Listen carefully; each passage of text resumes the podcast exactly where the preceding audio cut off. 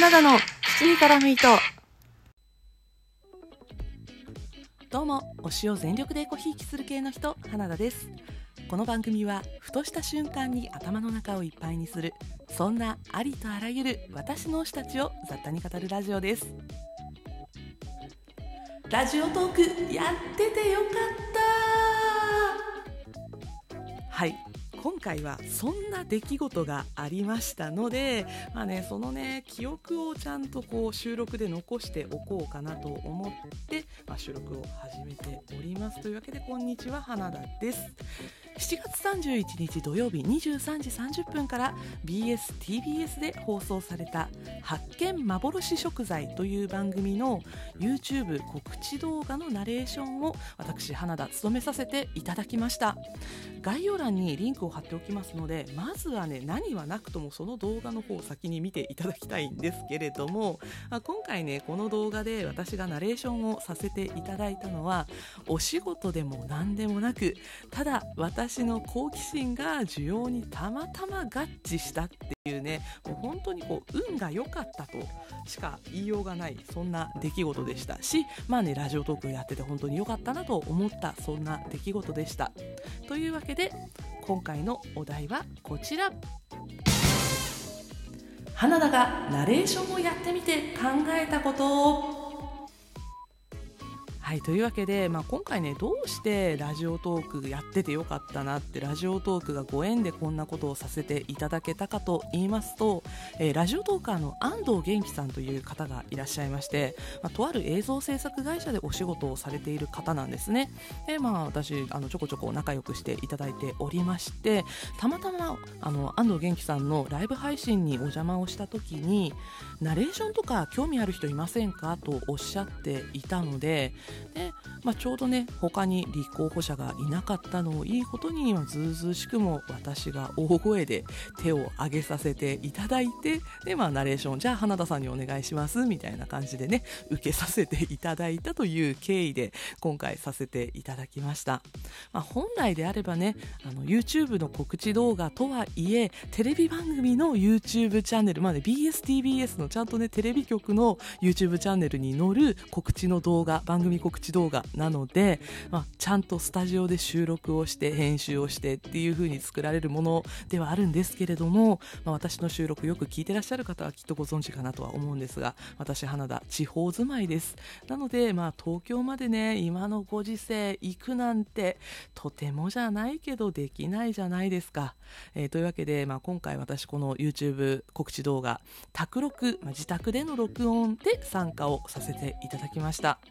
でねねあの実はですねラジオトークのライブ配信のねマラソンというものがいつからだっけ？先々月もうちょっと前かな？あの今年に入ってから何回かあってましてであのラジオトークの運営さんからね、えっと、ライブ配信頑張ったねっていうことであのアマゾンギフト券をいただけるっていうそんなイベントがあるんですけど、まあ、そのイベントでいただいた甘ギフを私コツコツ貯めておりまして先日ですねあのラジオトークの収録で使おうと思って、えーと、とミキサーとあとコンデンサーマイクと、まあ、あのコード類とかそれいろいろですねあの揃えておりましてちょうどねコンデンサーマイクが届いたところだったんですよ。実は、えーと、この基地に絡む糸も前回収録からそのマイクを使って収録をしております。でねまあ私あの昔撮った絹塚でね多少あの収録環境がどういう風な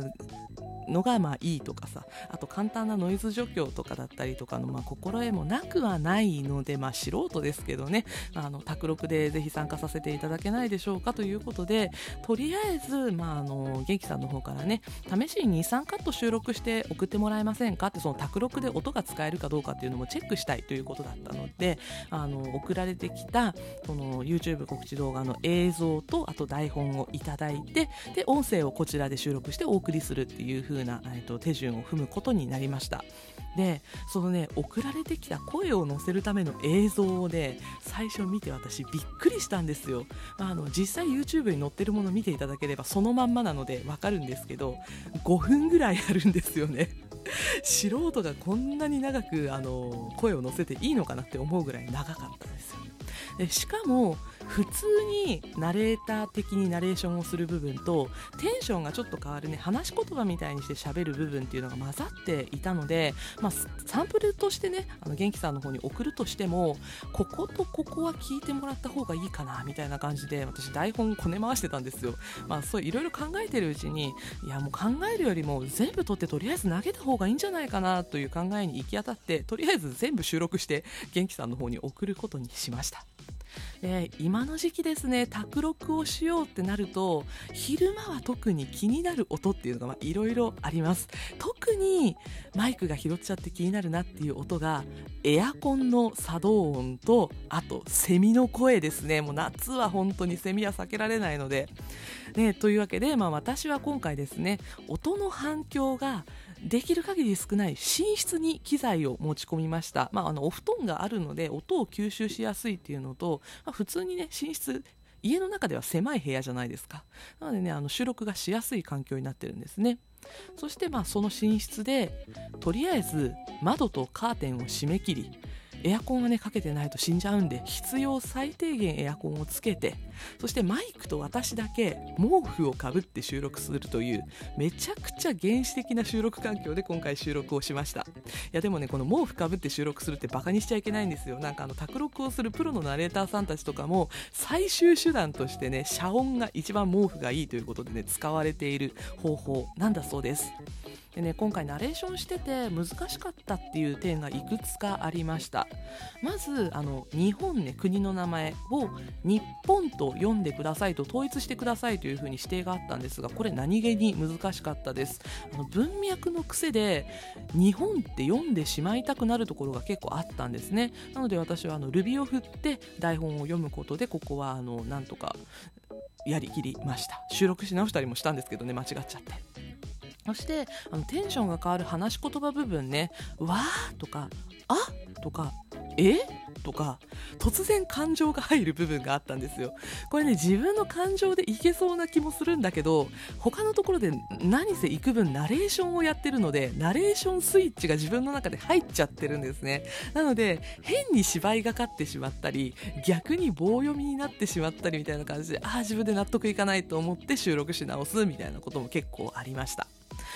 あとはやっぱり映像に合わせて読むので今みたいにこうラジオでお話ししてるのとは違って尺に合わせて読み切らなきゃいけないっていうのが意外に大変ですね。今回はあの安藤元気さんがそもそもの VTR に自分で声を入れた叩き台みたいなものをくださっていたのでそれに合わせてなんとなくこの映像からこの映像までの間にここからここまで読まなきゃいけないみたいな目星がつけてもらえてたんですよ。ただあれがなかったら話すスピードを考えるところからめちゃくちゃ悩んだだろうなっていう風にも思いました。